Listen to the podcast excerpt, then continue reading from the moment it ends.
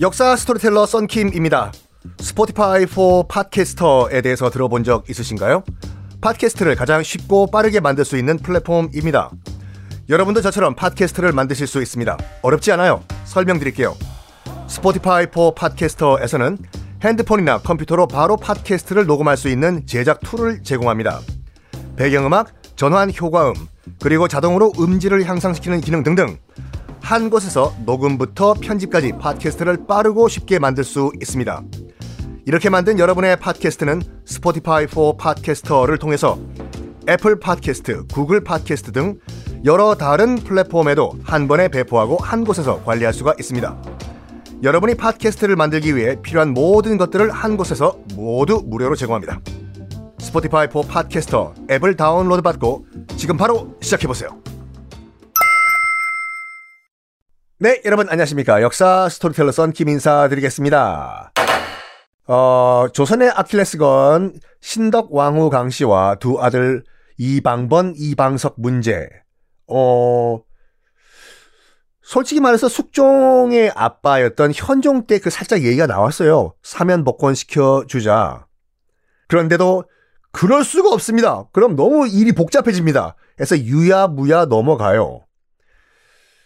자, 이 신덕 왕후 강씨와 두 아들 방번, 방석 문제는 조선시대 내내 금기어였어요. 쉬쉬쉬쉬쉬. 솔직히 말해가지고 그, 그 엄, 엄마 신덕 왕후 강씨 같은 경우에는 숙종 아빠, 숙종 아빠 현종 때 송시열이 주장을 해가지고 엄마 신덕 왕후 강씨는 사면 복권을 받습니다. 송시열 군사부 일체 효, 충 이거를 중요시하는 조선에서 아니 아무리 그래도 그렇지 어 이 왕의 부인이면 왕비인데 이걸 우리가 모른 척할 수가 있냐 해가지고 송시열이 주장을 해가지고 일단 신덕 왕후 강씨는 사면 복권 땅속에서 얼마나 기뻐했을까요? 이제 남은 것은 방번과 방석인데 어 그때 현종 때도 방번 방석을 무슨 무슨 무슨 대군으로 불러야 된다라고 주장을 해요. 여러분 그 차이점 아시죠? 무슨 무슨 군과 무슨 무슨 대군이요? 군은 왕의 후궁이 낳은 아들은 군이라고 하고 대군은 정실 부인 중전 마마가 낳은 아들을 대군이라고 하죠. 충녕 대군, 세종대왕, 양녕 대군 이런 식으로. 정식 부인이었던 신덕 왕후의 아들들이니까 어 당연히 대군으로 불려야 된다라고요. 그거를 숙종 때 추진해서 통과를 시킵니다. 300년 만에 한을 풀어준 거예요. 숙종 때 이미 조선 건국, 건국 300년이 됐던 해니까. 그리고 숙종 때 드디어 300년 만에 두 어린아이들의 한을 풀어줘가지고 대군으로 승격을 시킨 다음에 국가가 공식적으로 두 사람, 두 어린의 제사를 치러줍니다. 조선 정통성 찾기 숙종의 다음 아, 목표는 거칠 게 없어요, 여러분. 두 번째는 뭐였냐면 이 방과 문제였어요. 방과 후 수업이 아니라 그 태조 이성계에서 3대 그 태종 이방원으로 넘어가는 그 과정에서 중간다리 이 과도기 왕 한 명 있었지 않습니까? 이방과라고 해서 이성계의 두 번째 아들. 뭐 일단은 조선 제 2대 왕이 맞아요. 그렇지만 조선시대 내내 진짜 왕 대접 못 받았어요. 그냥 중간에 잠깐 왕위 관리하던 사람 정도로 취급받았어요. 그래서 숙종, 뭐 세종 이런 묘호, 죽은 다음에 왕이 받는 이런 묘호 받지도 못하고 그냥 공정대왕이라는 애매한 타이틀이 있었거든요. 왕이 아니에요. 숙종 결단 내립니다. 공정대왕이라니. 그래도 엄연히 한번 골룡포를 입으시고 즉위를 하시고 왕으로서 옥새로 도장을 찍으신 분이다. 공정대왕이라니. 이건 있을 수가 없다. 당장 묘호를 정하라. 해서 숙종 때 300년 만에 공정대왕이 정종이라는 묘호를 받습니다. 그래서 우리가 알고 있는 태정, 태세, 문단세가 요때 이어지는 거예요. 태정 태세가 아니었으면 태공 태세 뭐 이렇게 넘어갔겠죠. 공정 대왕이었으니까. 자, 드디어 숙종 마지막 정통성 찾기 운동에 나서요. 뭐냐?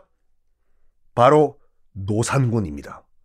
노산군은 누굴까요? 나이가 들어서 아이를 낳은 왕인가? 아니죠. 우리가 단종으로 알고 있는 그 17살짜리 억울한 그 아이죠. 이때까지만 하더라도 지금 노산군이었어요. 세조에 의해서 쫓겨난 다음에 세조에 의해서 죽임당한 후에요. 자기 삼촌한테 숙종이 본격적으로 추진해요. 묘호를 내리자 노산군에게.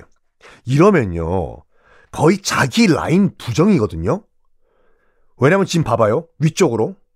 현종, 효종, 그런 다음에 뭐, 이 인조, 선조, 이쪽 라인이 싹 다 세조로부터 내려온 라인이에요. 세조. 그러면 자기 직계 조상인 세조 수양대공은 이 한일 단종을 묘, 노산군으로 깎아내리지 않습니까? 그리고 죽였잖아요. 이걸 다시 사면 복권시켜주면 자기 직계 선왕이었던 세조 자체를 부정해버리는 거예요. 근데 추진을 합니다. 왜?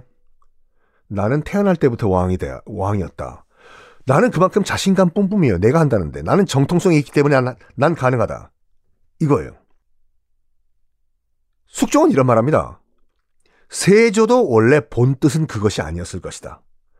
여기에 누가, 여기에 누가 토를 달아요. 세조 대왕도 원래 본인의 뜻은 그것이 아니었는데 어쩔 수 없이 노산군으로 강등시키고 어린애를 죽였을 것이다. 에요. 거기 아무 말도 못해요. 다른 사람들. 그러면서 아 거의 뭐 270년 만에 저기 강원도 영월 땅에서 17살의 어린 나이에 정말 한많은 짧은 인생을 마감한 그 어린 왕 노산군은 단종이라는 묘호를 이때 처음 봤습니다.